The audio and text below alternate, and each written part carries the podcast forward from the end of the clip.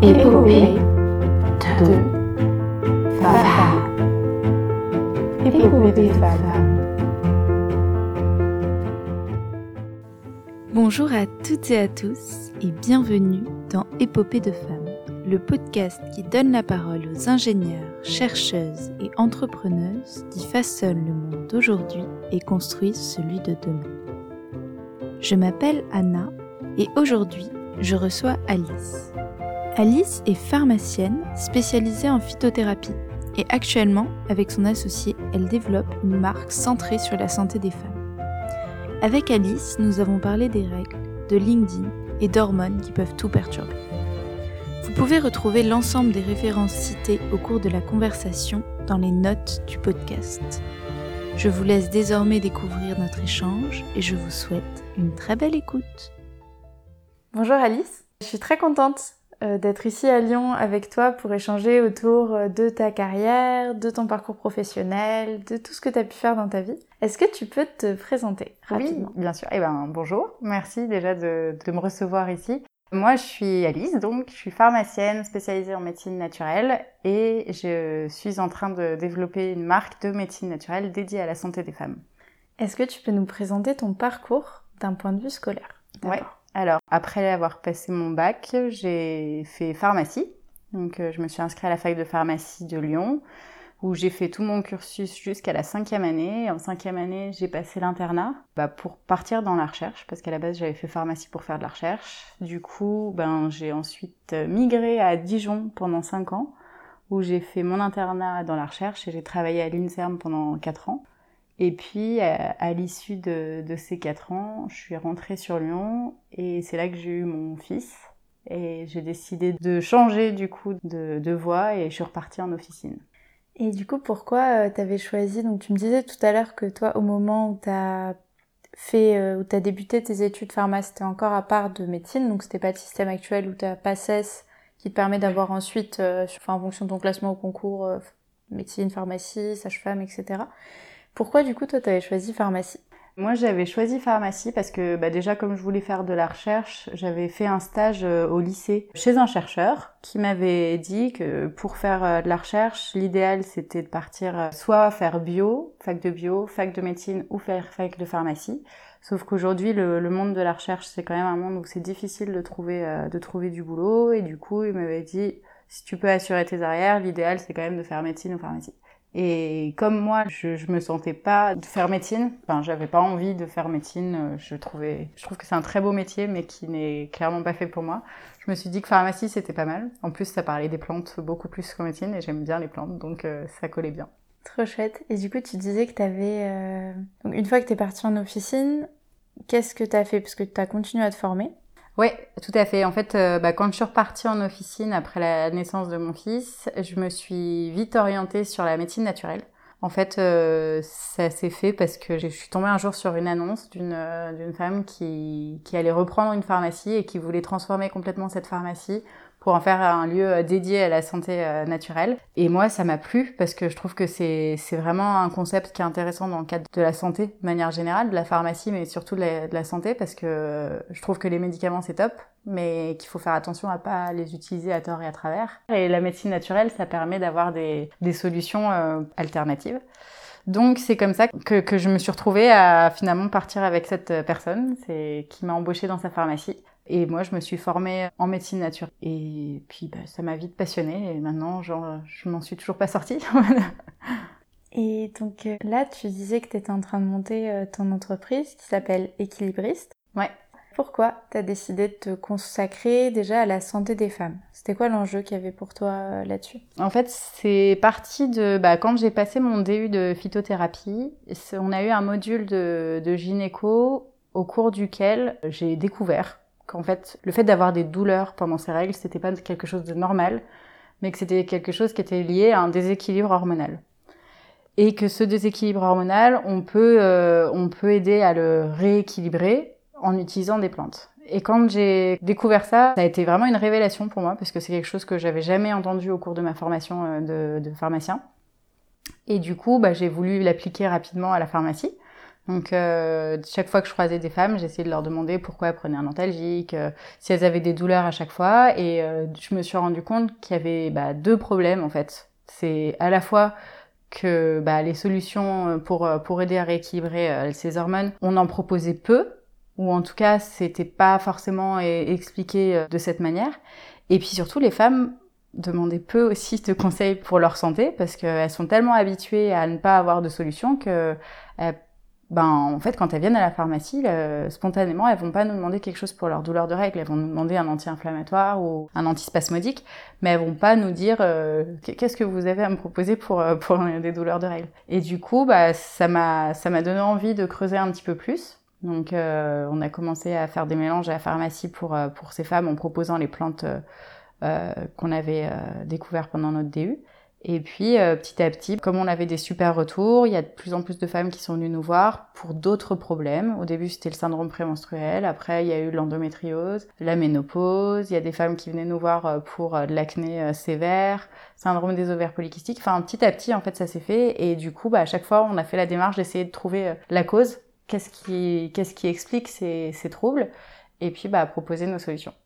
Et c'est hyper intéressant parce que l'idée que les règles c'est douloureux et que euh, une partie des femmes en tout cas souffrent de leurs règles et que c'est totalement normal, c'est un truc qui est hyper normalisé en fait. C'est une douleur, on nous dit ah t'as mal, prends une bouillotte et attends que ça passe quoi. Et c'est moi c'est vrai que quand euh, j'avais pris contact avec toi et que tu m'avais dit ça, je m'étais dit ben c'est fou que moi qui m'intéresse un peu au sujet quand même. En fait, oui évidemment avoir très très mal c'est pas normal, mais moi, dans ma tête, avoir un peu mal, bon, bah, c'est la vie. Et du coup, tu disais que c'est un déséquilibre hormonal. Est-ce que tu peux nous en dire un tout petit peu plus? Je trouve ça quand même intéressant, même ne serait-ce que pour euh, la culture de nos auditeurs et de nos auditrices, parce que ça peut les aider aussi à mieux comprendre ce qui se passe dans leur corps, dans le corps de leurs euh, amis, partenaires ou autres. En fait, euh, bah, pour ça, faut reprendre le cycle biologique, le cycle menstruel, en fait, de la femme. Il y a un cycle hormonal qui est associé. Donc, pendant les règles, c'est le début des règles, c'est le début du cycle. Pendant les règles, hormonalement, il se passe pas grand chose. Après les règles, on va commencer à synthétiser des oestrogènes. Ça va faire un grand pic. Donc la phase de œstrogénique, comme ça, c'est la phase qui nous permet de gorger la muqueuse de sang. Donc euh, en prévention d'une éventuelle grossesse. Donc ça, c'est nos oestrogènes qui permettent ça. Ensuite, il y a une chute des oestrogènes. Ça entraîne l'ovulation je, fais simple, mais la chute des oestrogènes entraîne l'ovulation et après on va avoir un pic cette fois-ci de progestérone et, la chute de progestérone va induire l'arrivée des règles. Et donc, ben les déséquilibres hormonaux qu'on peut avoir, ça peut être, ben soit on va pas avoir assez de progestérone en deuxième partie de cycle, donc après l'ovulation et jusqu'au début des règles, et ça, ça va entraîner tout ce qui est euh, douleur cyclique. Donc tout ce qui va être euh, maux de ventre, euh, ça peut être des migraines, ça peut être euh, des mycoses à répétition, ça peut être de l'irritabilité, des troubles du sommeil, de l'anxiété, enfin ça peut être beaucoup de symptômes en fait parce que ça c'est assez variable d'une femme à l'autre, mais la cause on va retrouver c'est souvent la même, c'est que on va pas synthétiser correctement la progestérone en deuxième partie de cycle.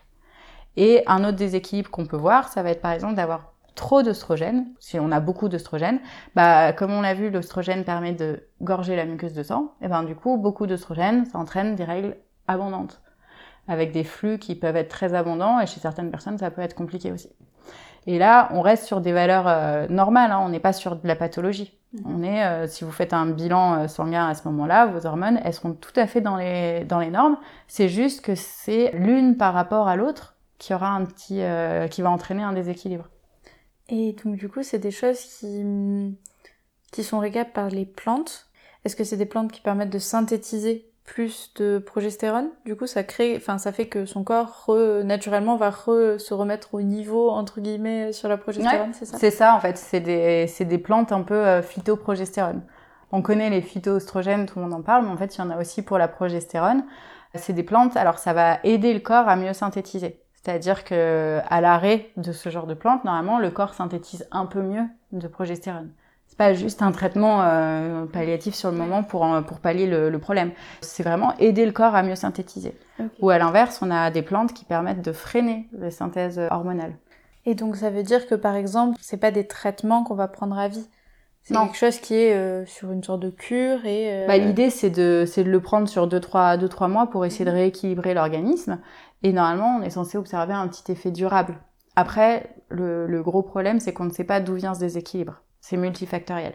Et tant qu'on n'est pas, tant qu'on sait pas vraiment la cause, rien n'empêche que le déséquilibre revienne. Oui, c'est sûr. Mais ça peut en tout cas aider pendant un certain temps. Mm. Euh, quand même sur la durée, pas pas obligé de prendre euh, ça. Ouais. tous les matins le traitement. euh, voilà, il y a quand Non, même, l'idée euh, c'est de faire des cures de, de 2-3 mois et puis après on peut faire des pauses.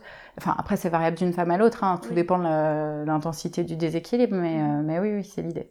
Et donc, vous avez décidé avec une de tes collègues, si je ne Ouais. me trompe pas, de monter euh, cette boîte, donc euh, équilibriste. Pourquoi, du coup, avoir monté une entreprise? Puisque tu disais qu'en soi, tu le faisais dans ta pharmacie et que tu faisais les mélanges adaptés vraiment à chaque personne euh, qui se présentait. C'est parce qu'en fait, justement, comme on fait nos mélanges nous à la pharmacie, on a pu constater qu'on avait des super retours et on a commencé à avoir de plus en plus de demandes de la part des femmes. Des femmes qui, qui étaient par exemple des amies ou, ou de la famille de, nos patientes, qui nous appelaient d'un peu partout en France ou, euh, ou même carrément des patientes à nous qui déménageaient et qui commençaient à nous dire où est-ce que je peux trouver euh, bah, ce que vous m'avez fait. Et c'est là qu'on s'est rendu compte que ça devenait plus compliqué parce qu'en fait, euh, la phytothérapie, c'est pas quelque chose qui est vraiment démocratisé dans le monde de la pharmacie. Plus en plus de pharmaciens qui, qui passent le, le DU de phytothérapie, mais c'est pas du tout une généralité, c'est même pas enseigné à, la fac en tronc commun. Donc c'est difficile de, de demander à nos confrères de se fournir les plantes pour faire des mélanges euh, sans avoir le, le diplôme. Donc comme c'était un peu compliqué, on, nos patientes avaient un peu du mal à trouver des solutions. Donc euh, on s'est de- on s'est dit avec Bérangère, euh, ben on va essayer de former nos, nos confrères, comme ça on va les, les aider euh, à trouver euh, ce qu'il faut. Sauf que oui, voilà, c'est ce que je disais, c'est que c'est difficile pour eux d'avoir les plantes euh, s'ils sont pas formés. Et nous, proposer une formation, on, on sait ce que c'est en tant que pharmacien, on n'a pas un temps énorme, donc Mhm. euh, c'est un peu compliqué de, de... Enfin, on sait que les, les pharmaciens vont pas avoir le temps de se former en plus spontanément sur Oui. autre chose. Donc c'est là qu'est venue l'idée de dire, bah, et si on leur apportait directement le produit prêt à l'emploi pour qu'ils puissent euh, le conseiller correctement aussi à, leur, à leurs patientes et qu'ils aient l'outil en fait à portée de main. Et donc là, c'est sous quelle forme que vous... Là, on que- part sous forme de gélules. D'accord. Donc en fait, on reprend les plantes qu'on mettait dans nos, dans nos mélanges. On y a associé des vitamines et des minéraux euh, qu'on avait l'habitude, nous, de conseiller en plus. En fait, euh, souvent, on faisait notre mélange de plantes et puis on associait des vitamines, des minéraux euh, qu'on conseillait à côté. Là, on a tout mis dans la, dans la même gélule et puis et voilà. Ok. Et donc du coup, il y a quand même ce que tu me disais tout à l'heure en off, c'est qu'il y a quand même une formation à faire auprès de vos confrères Ouais, et vos consoeurs qui vont les vendre dans leurs officines tout à fait, ouais. pour euh, qu'ils puissent conseiller au mieux, euh, j'imagine Mm. aussi leurs euh, leurs patientes. Bah, c'est ça, l'idée, c'est de, de vraiment les former, leur montrer euh, comment ça fonctionne pour qu'ils soient tout aussi euh, à l'aise avec que nous on l'est pour conseiller nos- leurs patientes. Mais ça, c'est finalement, c'est ce qui se passe déjà. euh, on le voit pas forcément, mais tous les pharmaciens se forment euh, très très régulièrement avec euh, les labos qui sélectionnent parce qu'il y a toujours des nouveaux produits. Et puis, bah, la formation continue. Aujourd'hui, c'est obligatoire aussi. Donc, euh, au-delà des formations de labo, on a aussi les formations euh, à côté. Donc, euh, donc, ce sera, c'est c'est plus facile de, Oui, dans hein. cette dynamique. Ok, donc en fait c'est quelque chose qui va s'intégrer naturellement. Ouais. euh, S'ils acceptent de vendre le produit, ils ont déjà eux considéré ce temps-là. euh, Ouais, c'est en phase de réflexion. Mais si on, Ok. on, on va essayer de reproduire nous ce qu'on voit à la pharmacie, c'est vrai que nous les labos quand ils viennent nous former, euh, ils viennent euh, parfois c'est 5-10 minutes, euh, juste ils font un petit un petit passage, euh, ils refont le point sur euh, sur les produits. Ça peut être des formations entre midi et deux. Enfin, c'est variable, Oui, ça dépend de vois. ce que ce que le pharmacien veut. Oui, l'idée c'est pas forcément de passer trois jours avec eux. Non. évidemment, ils auront, ils auront pas le temps. Même titre que tu disais tout à l'heure, ils peuvent pas se former complètement. Enfin, Bah, soit c'est un choix de faire le diplôme universitaire de phytothérapie, soit sinon ils, ils ont pas de temps à consacrer à ça, évidemment. Et une question vient justement sur le fait que tu aies fait ce DU. Est-ce que c'était pas compliqué de reprendre euh, des études Ah non, moi j'aime bien. J'ai toujours adoré euh, me former et puis euh, en soi, j'ai jamais vraiment quitté la fac parce que quand euh, déjà quand j'étais interne, j'étais encore du coup j'avais encore la casquette étudiante. Interne, c'est un statut particulier parce qu'on est à la fois salarié et étudiant mais euh, et puis bah quand je bossais à l'Inserm, je donnais aussi pas mal de cours à la fac. Donc j'allais souvent à la fac déjà. Ça m'a pas perturbé de, de retourner sauf que bon, cette fois-ci je je remettais je me remettais en sur en statut d'étudiant, mais euh, mais c'est génial et puis c'est hyper intéressant parce que ce DU, euh, on venait de tous les horizons. C'est un DU qui est ouvert aux médecins, aux pharmaciens, aux sages-femmes, aux vétérinaires. Donc c'est des professions différentes. Il y avait euh, des médecins en fin de carrière, il y avait, enfin, c'était c'était hyper hyper intéressant, hyper riche comme comme échange. Est-ce que tu as dû arrêter ton activité, enfin suspendre ton activité pendant ce temps-là, ou c'était, je sais pas, peut-être une semaine par mois Enfin, s'il y avait une C'était deux jours, euh, deux jours par mois. Du coup, euh, bah, c'était deux jours où normalement je travaillais à la pharmacie, mais je l'ai récupéré la, semaine où j'avais euh, j'avais mon déluge. Je, je récupérais mes jours à la pharmacie à d'autres moments. Pour revenir à ton entreprise, parce que du coup j'ai un peu digressé, aujourd'hui en tant qu'entrepreneuse, comment t'as fait pour financer ce projet? Parce que j'imagine qu'il y a quand même eu, bah, pour produire, un, surtout c'est un produit, donc il y a un moment où il faut, au-delà du temps que vous y passez, il y a aussi le, le produit à, à mettre en place. Du coup, comment vous faites aujourd'hui pour le Eh ben, c'est une très bonne question, justement. En fait, euh, on avait une petite part qu'on a apporté, euh, qu'on a apporté nous euh, dans la boîte, mais après, là aujourd'hui, on est en plein lancement de campagne euh, Ulule, donc c'est une, campagne de financement participatif pour que les gens puissent euh, faire des précommandes. En fait, c'est un principe de prévente où les gens euh, achètent nos produits et nous, ça nous permet de, bah, de financer la production pendant l'été pour qu'ils puissent recevoir ça bah, dès, dès le mois de septembre. Trop Septembre, chouette. octobre. Et donc du coup, euh, cette campagne Ulule, où est-ce qu'on peut la retrouver? Et bah sur le site Ulule, sur le site d'Ulule, donc U-L-U-L-E, c'est un site qui, qui fait des- donc tout ce qui est euh, campagne de financement participatif. Et il y a une page qui s'appelle Équilibriste Lab, c'est nous. C'est c'est notre, notre page à nous, donc si vous voulez participer et, euh, et nous aider à, à lancer la production, euh, ce sera, ça nous aiderait énormément.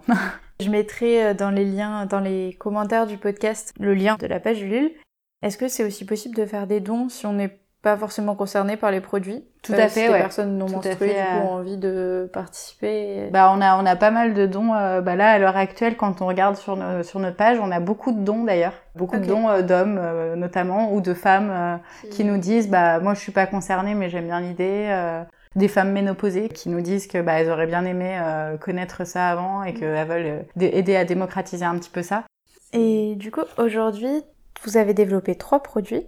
Est-ce que tu peux nous dire du coup quels sont les produits que vous avez développés? Pour quels symptômes? On a développé trois produits. Un produit qui s'appelle Cyclae, qu'on a développé pour le syndrome prémenstruel. En fait, il permet de soulager tous les symptômes qui y sont euh, associés, euh, donc notamment en permettant d'améliorer la synthèse de progestérone, dont je parlais tout à l'heure.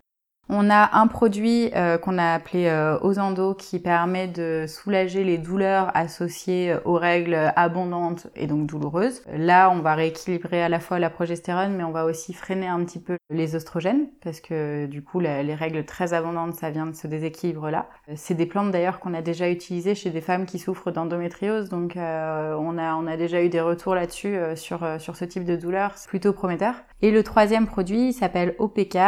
Lui, on l'a développé bah, pour la peau plus à la base. C'était pour améliorer la peau dans les cas d'acné sévère d'origine hormonale.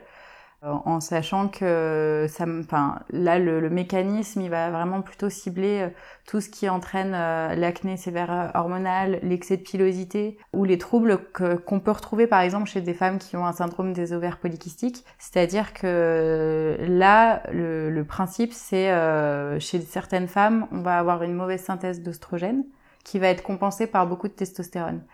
Parce que la testostérone se transforme en oestrogène chez la femme. Et en gros, cet excès de testostérone, ça va donner un acné très sévère, euh, très difficile à, à soulager, qui peut être au niveau du visage, au niveau du, du torse aussi, au niveau du dos. Ça peut être associé à un excès de pilosité, donc c'est certaines femmes qui vont avoir besoin de, de s'épiler le visage par exemple, ou parfois même ça peut entraîner euh, des chutes de cheveux. D'accord. Voilà, nous, notre produit, on l'a développé avec des plantes qui jouent à la fois sur la peau, mais aussi qui permettent une régulation de cet excès de testostérone pour, euh, pour freiner tout ça. Trop chouette.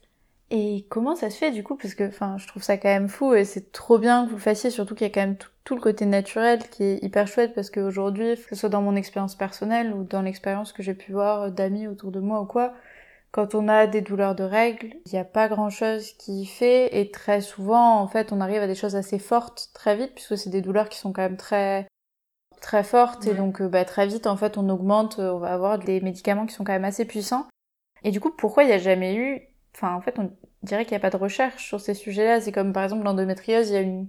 énormément de femmes malgré tout qui en sont atteintes. J'ai- pas le chiffre exact ni le pourcentage, mais c'est fou que ce soit aussi peu Bah, on a à peu près 10% des femmes qui souffrent d'endométriose. On a un peu moins de 10% des femmes qui, trouvent de, de- qui souffrent de syndrome des ovaires polykystiques. Et encore, c'est des chiffres qui sont largement sous-estimés parce qu'on sait que c'est aussi des, des pathologies qui sont accompagnées d'une errance médicale très longue. Et du coup, bah, il y a un énorme retard euh, au diagnostic. En fait, effectivement, il n'y avait pas de recherche là-dessus. Ben, là, justement, il y a un, article euh, du magazine de l'INSERM d'il y a quelques, quelques mois, du début d'année. En fait, c'était un, le magazine était même carrément dédié à la santé gynécologique. Et ils expliquaient que bah, jusqu'à maintenant, en fait, il n'y avait pas de, de financement alloué à la recherche pour la santé des femmes. Qu'on considérait qu'en gros, les douleurs de règles, euh, c'était quelque chose de pas très grave, et puis euh, qui mettait pas en, en jeu le pronostic vital. Donc il n'y a jamais eu de, de, de, de, de financement euh, alloué à ça. Là, ça commence à bouger. Maintenant, euh, l'endométriose fait partie du programme de médecine depuis quelques années, depuis 2020. Donc c'est tout frais. Hein. Ça veut dire que là, aujourd'hui, les, les étudiants en médecine commencent à apprendre l'endométriose, mais jusqu'à maintenant, les seuls qui connaissaient l'endométriose, c'était ceux qui s'étaient formés après. Enfin, qui c'était pas une formation commune. Et, euh, et du coup, bah, grâce à ça, grâce au fait qu'il y ait beaucoup, beaucoup de femmes qui en ont parlé, qui ont voulu sortir un peu des tabous, bah, ça a permis, euh, ça a permis de démocratiser un petit peu plus euh, ce genre de, de, de, de douleurs, de, de problèmes, de troubles. Et aujourd'hui, bah, aujourd'hui, il y a une vraie reconnaissance qui est en train de se mettre en place pour l'endométriose. C'est, au programme de médecine. Il y a un financement qui est mis euh, dans la recherche euh, au niveau de l'INSERM. Il y a de plus en plus de projets qui sont montés là-dessus, donc c'est plutôt prometteur. Après, c'est la seule pathologie pour laquelle euh, ce soit en, en place. Et on espère que ça donnera des idées pour la suite sur euh, bah, justement syndrome prémenstruel, euh, troubles des ovaires polykystiques, euh, troubles comme par exemple les douleurs vulvaires aussi qui touchent beaucoup de femmes. Et ça, c'est encore extrêmement tabou parce qu'une douleur vulvaire, euh, bah, les femmes même entre elles ne vont pas oser en parler parce qu'on s'imagine mal dire à sa voisine euh, Ouh là là, j'ai des douleurs à la vulve aujourd'hui, euh, c'est terrible. Et euh, sauf que le problème, c'est que ça isole aussi énormément les, les personnes qui en souffrent. Ouais, et c'est très, et ça touche à tout après, toute la santé sexuelle. Enfin, ça a des, des conséquences hyper durables en fait. Pour, enfin, ça peut avoir des conséquences hyper lourdes. Ah bah au niveau au niveau intime, c'est Mm. très c'est très lourd comme conséquence, hein, ça c'est clair. Ouais.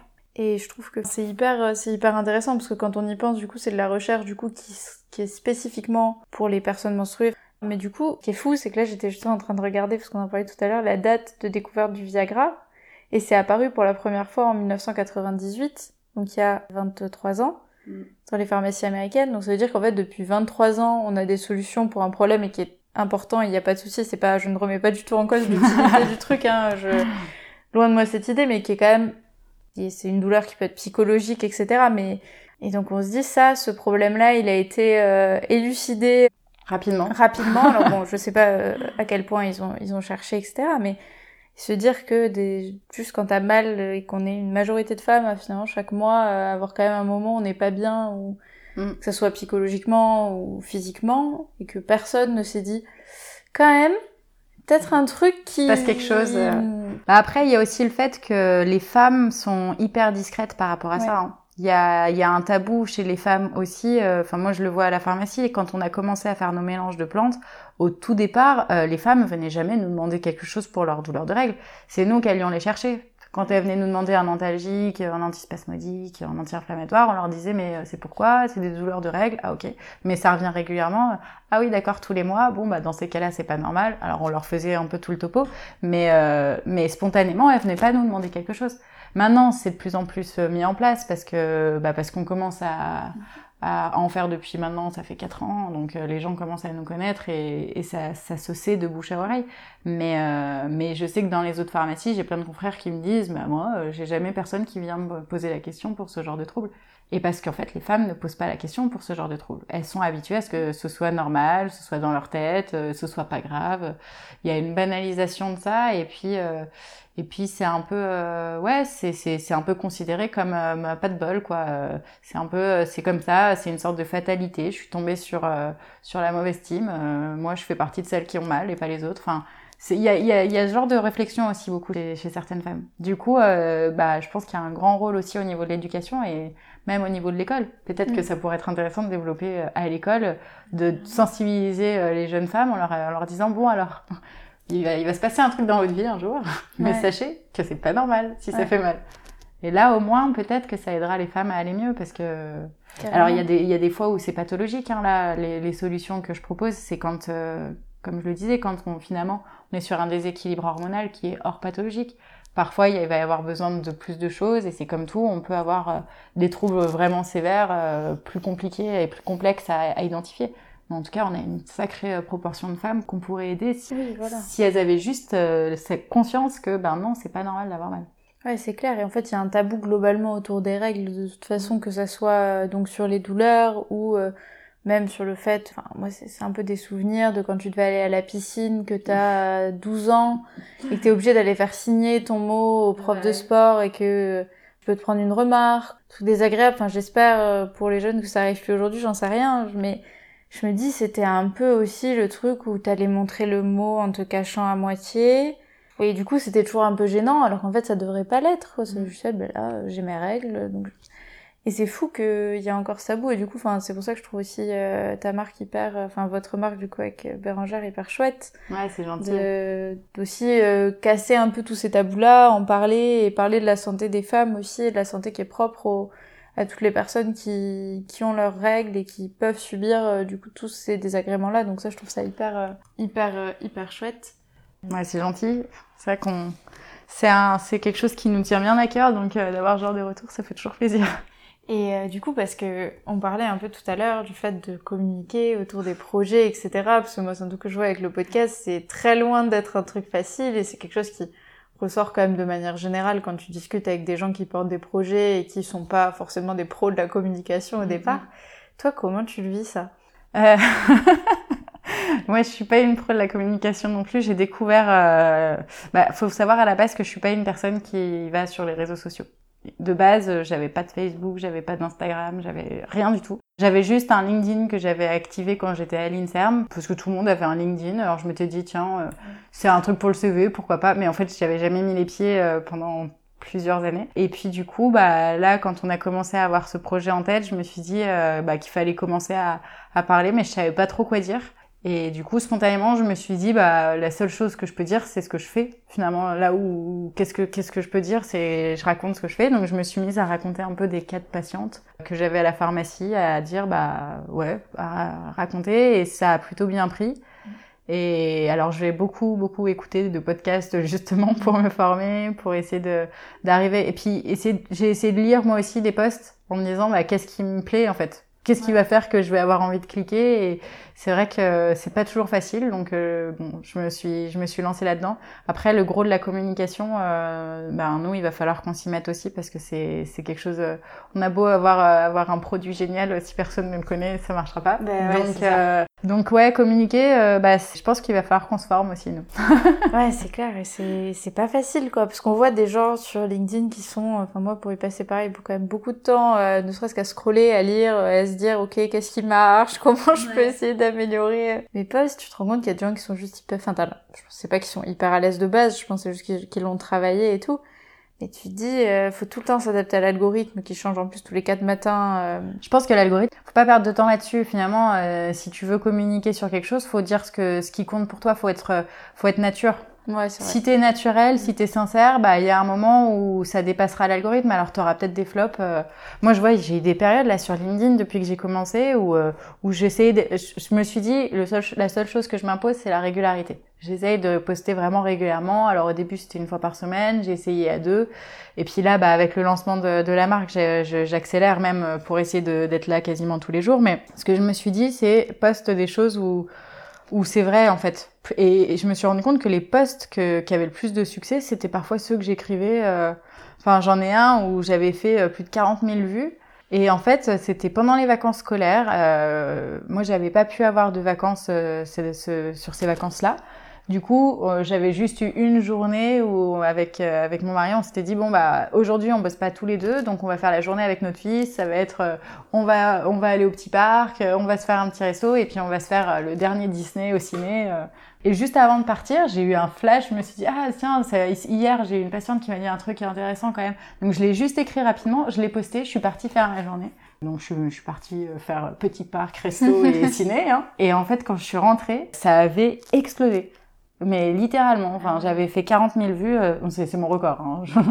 ça m'arrive ça m'arrivait une fois. Mais, Ouais, mais c'est génial. mais, euh, Ouais, et, euh, je- et je me dis, en fait, c'était pas prémédité, c'était écrit, euh, écrit parce que c'était, j'y avais pensé, la patiente, en plus, euh, j'avais une bonne discussion avec elle, donc euh, ça nous avait permis d'avoir un bel échange. Et puis, bah, en fait, parfois, parfois c'est en étant naturel comme ça que ça marche. Après, j'ai fait des gros bides, hein, j'ai fait beaucoup, Oui, beaucoup mais de flops. comme, comme, Mais- comme tous les gens qui publient régulièrement, soit si tu vas voir vraiment tous leurs posts, tu vois qu'il y en a qui ont Bah, des voilà. nombres de likes, de vues, de commentaires énormes, et d'autres, en fait, où t'as... Oui, ou c'est tout à Voilà, fait c'est euh, ça, humain, alors, en fait. c'est ça, où c'est tout à fait humain, et où en fait, c'est des scores, des scores, entre guillemets, c'est bizarre comme terme, mais c'est pas le terme que je devrais utiliser, mais des nombres de, de vues, de commentaires qui sont en fait des choses que toi, euh, qui publies de temps en temps, tu pourrais, tu pourrais Ouais, ouais, obtenir. ouais. Et c'est c'est- et c'est hyper. Bah, moi, c'était comme ça, du coup, que je t'avais découvert. euh, je sais pas si c'était via ce post ou via un autre, j'en sais rien. Mais c'est vrai que ça, c'est ça qui est cool. Enfin, c'est ça qui est sympa sur LinkedIn, c'est pouvoir aussi découvrir des gens euh, Mm. inspirants et tout. Mais c'est pas, ouais, c'est pas évident. Et on en parlait d'Instagram tout à l'heure, mais euh, autant LinkedIn, on arrive un peu à voir. Enfin, surtout, LinkedIn fait tourner des publications un minimum. Donc, il y a des gens que tu connais pas qui les voient si tu publies régulièrement. Instagram, euh, non. Ouais, c'est un réseau beaucoup plus fermé Ouais. où en fait c'est un réseau où les gens s'abonnent à une personne précise. C'est pas un partage euh, Ouais. de connaissances ou autre. C'est ça qui est.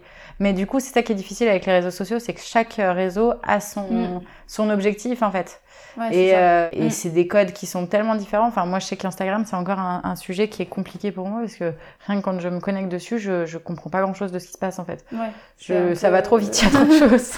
Mais il va falloir que je me mette dessus, il va falloir que je m'y penche parce que ça fait partie des outils de communication aujourd'hui et, euh, et c'est, c'est, c'est important de maîtriser tous ces outils. Mais. Mais c'est ça qui est, qui est difficile, c'est quand tu crées du contenu, de devoir séparer. Enfin, c'est un truc qui est hyper important et qui est un peu. Enfin, quand tu t'intéresses un peu à la com, c'est un peu la base, quoi, de séparer ta communication en fonction des réseaux parce que tu touches pas les mêmes personnes et tout. Ça veut dire que pour un même sujet, t'as trois posts différents, Mm. avec trois visuels différents aussi. C'est, c'est épuisant, quoi. Enfin, tu te retrouves très vite à. C'est hyper chronophage, donc peu- Ouais, c'est vrai, ouais. c'est pas c'est pas évident. J'aurais aimé un peu parler avec toi de l'équilibre entre la vie pro et la vie perso parce que du coup tu t'es quand même là j'imagine bien occupée par, euh, par tout ça vu que t'as quand même des enfin t'as une famille etc comment euh, tu, tu le gères toi au quotidien euh, et pas ben- que lié à la famille parce qu'en soi la, la vie perso c'est Ouais. ça peut être aussi plein d'autres choses Ça peut être beaucoup d'autres choses. Ben moi, ce que ce que je gère, ça a été, c'est, c'est vrai que c'est hyper dense. Hein. C'est hyper dense entre la pharmacie, euh, le- la création d'une marque et puis euh, les enfants. En plus, mes enfants sont, sont assez jeunes, donc euh, ça, ça demande pas mal de temps. Mais euh, ce que je fais aujourd'hui, c'est que je me dis, j'essaye d'être à 100% dans ce que je fais, quoi que je fasse. Donc en gros, je me prends du temps euh, qui est dédié à mon boulot et j'y suis à 100%. Je me prends du temps qui est dédié à mes enfants et je m'y tiens à 100%. Là où c'est plus galère, c'est que parfois du coup j'empiète un peu plus sur le, le temps euh, dé- dédié avec mon mari parce que bah quand euh, quand il y a du boulot à faire et que je veux être à 100% avec mes enfants, c'est vrai que parfois ça m'arrive de, de me remettre au boulot après 20 heures euh, quand on a couché les enfants. Mais j'essaye de, de, Ouais. de réduire parce que bah, parce qu'il y a un moment c'est hyper important et mine de rien, c'est important de se dire que les temps qu'on qu'on passe à faire autre chose, c'est pas du temps perdu en fait, c'est aussi un temps de, de, de réflexion parce que parfois on a plus d'inspiration quand euh, on est euh, au petit parc euh, en train de jouer sur un petit cheval à bascule c'est que quand on est devant son ordi euh, depuis trois heures. Donc Ouais, c'est finalement, euh, c'est aussi hyper important de, de garder ça. Après, euh, ouais, c'est sûr que c'est un, c'est, un équilibre à trouver. Ouais, de pas négliger tout ça, c'est pas facile. Et il y a une anecdote que je m'avais racontée que j'avais trouvé euh, géniale, c'était par rapport à, à... T'as eu deux enfants qui sont Ouais. assez jeunes et donc ton premier, est-ce que tu peux nous raconter un peu comment ça s'est passé, ton congé maternité, la période où du coup tu étais enceinte et surtout Ah oui, euh, oui, bah c'est qu'en fait mon premier, euh, j'ai été enceinte euh, sur euh, sur la fin de ma thèse. Euh, donc en fait, mon congé maternité, je l'ai passé après avoir soutenu ma thèse de sciences. À trois mois de grossesse, j'ai passé ma thèse de pharma. Mhm. Et en- au moment où je commençais mon huitième mois de grossesse, j'ai passé ma thèse de sciences. Et du coup, bah, j'ai parti, je suis partie après le- la soutenance et là j'étais en congé euh, en congé maternité. Et moi c'est vrai que je me disais ça devait pas être évident, mais toi finalement tu disais que tu l'avais pas si Eh si ben non, enfin, bizarrement, euh, alors euh, je pense que je, je suis pas, je suis peut-être pas quelqu'un de très stressé naturellement, mais alors pendant ma grossesse, j'étais particulièrement zen. Et du coup, j'ai eu aucun stress, bah, ni pour ma thèse de pharma, ni pour ma thèse de sciences. Ou, euh, au contraire, la thèse de sciences, c'était génial parce qu'au huitième mois, en gros, bah, j'avais un énorme ventre, hein, clairement. Ce qui a été un peu plus galère, c'est de trouver une tenue classe parce que Ouais. s'habiller classe pour sa soutenance et que bah, quand on est à huit Mm. mois, on cherche plus des choses confortables. Oui, c'est clair. Et puis même, il n'y a pas forcément de propositions, j'imagine, dans les magasins qui Ah, correspondaient tout à a de plus en plus, mais c'est pas les plus confortables, on va dire. Ouais. Mais Ouais, euh, du coup, j'avais quand même trouvé une petite robe euh, pour euh, pour l'occasion et euh, j'ai fait donc la soutenance de une thèse de sciences, c'est en gros on a 45 minutes d'oral et puis après on a quasiment deux heures de questions par le jury. Ah ouais. Et donc du coup, j'étais hyper contente parce que j'avais fait mon oral debout parce que moi quand euh, quand je parle, je suis plus à l'aise à, à marcher. Donc Mhm. je marchais debout. Et par contre, dès que j'ai fini euh, ma, bah, mon, mon, mon oral, enfin ma présentation de, de mon projet, enfin de, mon, de ma thèse, Mhm. tout de suite le jury m'a dit oh mais asseyez-vous. euh. Ah mais avec grand plaisir. Pas de souci. Donc en fait, j'ai passé deux heures après assise. C'était plus un échange où on discutait entre nous. Enfin, c'était assez, euh, c'était, c'était, c'était vraiment très très sympa comme euh, comme moment. Et c'est quoi la différence entre la thèse de sciences et la thèse de pharma juste? Euh, thèse pharma, c'est euh, notre thèse d'exercice. En fait, à la fin de tous les pharmaciens ont une thèse. Thèse Ok. d'exercice. Thèse de science, c'est vraiment une thèse de recherche où on fait un travail pendant trois ans. On fait, euh, enfin, c'est, c'est vraiment une, enfin, on a. un- une thèse comme peuvent passer des thèses euh, en mécanique ou en n'importe quoi en fait. Enfin, c'est... Ouais, c'est une thèse euh, scientifique en fait. Ok. Donc euh, là, on a trois ans de recherche où on fait, enfin trois ou quatre, hein, ça dépend des, des personnes, Mhm. euh, où on fait des, des, des travaux scientifiques. Enfin, on... c'est un petit peu, disons que la thèse d'exercice c'est plus, c'est plus une formalité qu'autre chose, alors que la thèse de, sci- de science c'est vraiment une vraie thèse de science euh, un peu plus costaud quoi. Ah, puis comme ça. ok, je vois. Euh, et aujourd'hui, du coup, est-ce que tu t'épanouis dans ton activité? Eh ben oui, beaucoup. beaucoup. C'est vrai que euh, je pense que là, euh, entre la pharmacie où j'ai vraiment trouvé... je pense que j'ai trouvé le truc qui me plaisait, euh, le fait de conseiller aux gens euh, bah, de la phytothérapie, d'essayer de comprendre aussi leurs euh, leurs troubles. Et puis, enfin, je conseille pas que de la phyto. En fait, euh, j'essaye d'être le plus large possible, mais apporter un petit plus. Enfin, quand euh, quand les gens viennent me demander un doliprane, j'aime bien toujours leur demander bah pourquoi vous le prenez, euh, et puis donner deux trois petits conseils en plus pour leur dire bah vous pouvez rajouter ça, vous pouvez faire ci. Bah là en ce moment on est en période de canicule donc euh, pensez à bien boire. C'est un truc tout bête mais il y en a plein qui me regardent et font oh, mais c'est vrai je bois pas assez et, et c'est tout bête mais je sais que le fait d'en- avoir parlé bah ils vont un peu plus y repenser dans la journée à chaque fois qu'ils auront mal à la tête. Euh, c'est des trucs cons mais j'aime bien euh, j'aime bien apporter ça. Donc euh, ça j'adore. Et puis bah du coup le développement d'équilibriste il est un peu dans cette lignée parce que c'est c'est vraiment la volonté de démocratiser euh, le fait de, de se prendre en soin et de, de se prendre en soin, de se prendre soin de soi plutôt et de, de ouais d'essayer d'être le mieux possible parce que finalement dans la vie euh, le but c'est quand même d'être le mieux possible et parfois il y a des petites choses euh, qui sont toutes bêtes mais qui, qui changent tout en fait. Ouais, c'est. euh, Non, c'est clair. C'est clair et c'est des choses dont on parle pas assez, donc Mm. c'est chouette aussi de, de le démocratiser et de le détabouiser. Je crois que c'est un mot que j'ai déjà utilisé dans ce podcast qui, je pense, n'existe pas, mais c'est quand même. Mais ça dit il est très parlant. hein. voilà, il est parlant. Enfin, en gros, l'idée, c'est voilà, de- d'essayer aussi de lever le tabou sur tout ça, et ce qui serait quand même, je pense, important, même pour euh, toutes les personnes qui ont leurs règles, de pouvoir le vivre, Mhm. de le vivre comme elle, elle le souhaite, dans l'intimité qu'elle le souhaite, mais, Mais d'avoir conscience en tout cas. voilà. Bah, là, je sais que j'ai j'ai un cas, ça me fait penser. Alors, c'était c'était dans un, enfin, c'était une patiente justement qui avait des douleurs vulvaires, donc euh, cas de vestibulite, euh, qui était venue euh, nous voir à la pharmacie, et puis j'ai discuté un petit peu avec elle, et ça m'a marqué parce que elle m'a dit rapidement qu'en fait, le jour où on lui avait mis un, un nom sur sa douleur, où on lui avait expliqué que c'était normal, enfin c'était pas normal, mais que ça s'expliquait et que c'était pas juste dans sa tête ou quoi que ce soit, elle a instantanément senti des, des points de douleur en moi, quoi. En moins. Elle, elle s'est sentie mieux et je me suis dit, mais en fait, c'est hyper important de communiquer. Et je pense que c'est aussi ça le- la volonté d'équilibriste, c'est on veut apporter des solutions aux femmes pour soulager certains symptômes euh, désagréables du quotidien. Mais on veut aussi, euh, on veut aussi parler et, et faire comprendre que déjà il y a des milliers de femmes qui sont concernées, que chacune n'est pas seule dans son coin à vivre la même chose et, euh, et essayer de rassurer aussi là-dessus parce que parce que je pense qu'en fait euh, il y a beaucoup de personnes qui ont besoin de ça, sans forcément une prise en, en charge globale, mais au moins d'être rassurée et d'être euh, de se sentir euh, comprise. Et hum, est-ce que du coup, si tu avais un conseil à donner à quelqu'un ou à quelqu'une qui voudrait s'orienter dans une carrière un peu comme la tienne, que ce soit euh, pharmacien ou pharmacienne d'officine ou plus euh, bah, sur tout le côté développement de produits, euh, d'une marque, voilà. Qu'est-ce que ce serait ce conseil? C'est une question, une très bonne question. Je pense que ce que je pourrais leur dire, c'est de d'essayer de d'oser croire en soi et d'oser penser qu'il y a il y a pas qu'une manière de faire les choses. Moi, je vois que ce soit à la pharmacie ou, dans la création d'équilibristes, finalement, à chaque fois, euh, c'est on, ose aller sur des secteurs un peu nouveaux. La pharmacie dans laquelle je suis, c'est une pharmacie qui ressemble pas aux autres. Enfin, on fait vraiment des conseils euh, euh, spécifiques, on fait des mini consultations. Alors, pas vraiment des consultations, mais en tout cas, on prend le temps avec avec nos patients de discuter, d'aller loin. Et, et finalement, ce qu'on fait, c'est des choses qu'on voit pas forcément ailleurs. Donc c'est risqué au début, on se demande si ça va prendre ou pas, mais en fait c'est comme ça qu'on s'éclate le plus parce que on part d'une base et puis et puis on la customise à, à notre goût quoi. Et dans la création d'équilibristes, c'est un petit peu là ce qu'on a fait aussi, c'est qu'à la base bah, on n'était pas parti pour créer une marque. hein. Enfin moi je pense qu'il y a il y a, il y a quelques années, euh, on m'aurait dit euh, bon bah dans dans dans quatre ans tu tu vas créer une marque. Euh, ouais c'est ça la bonne blague. C'était pas du tout, euh, j'étais pas du tout prédéterminée, enfin à faire ça. Mais, euh, mais finalement, ça s'est fait petit à petit et j'ai osé, j'ai osé me dire euh, bah, que c'était possible. Et puis, au pire, au pire, c'est une super expérience quand même. Parce que oui, c'est sûr, c'est risqué. Oui, euh, c'est vrai que bon, bah, financièrement, bah, c'est, c'est un petit risque qu'on prend.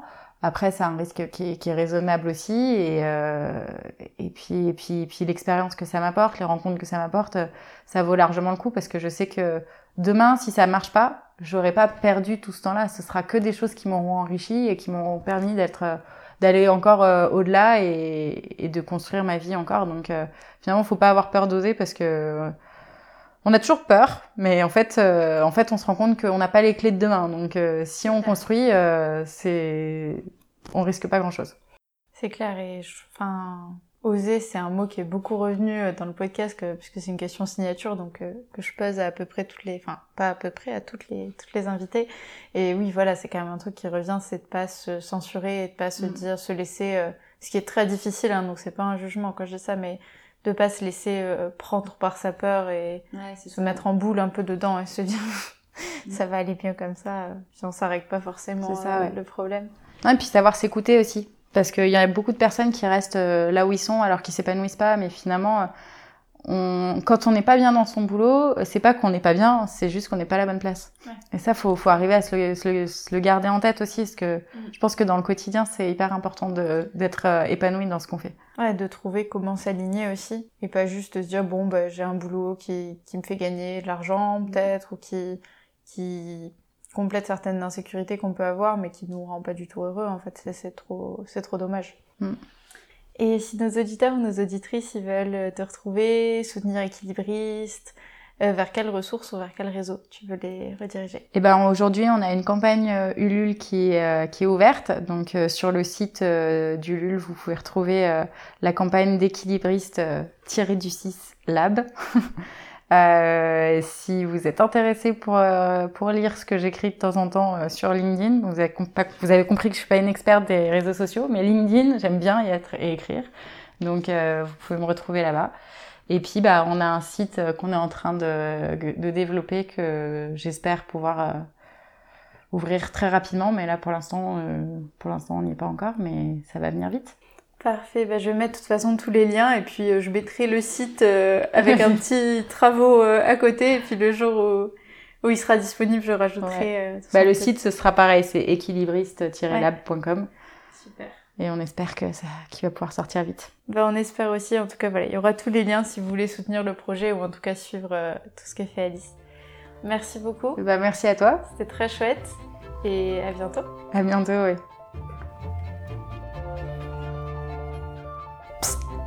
Merci d'avoir écouté cette conversation jusqu'au bout.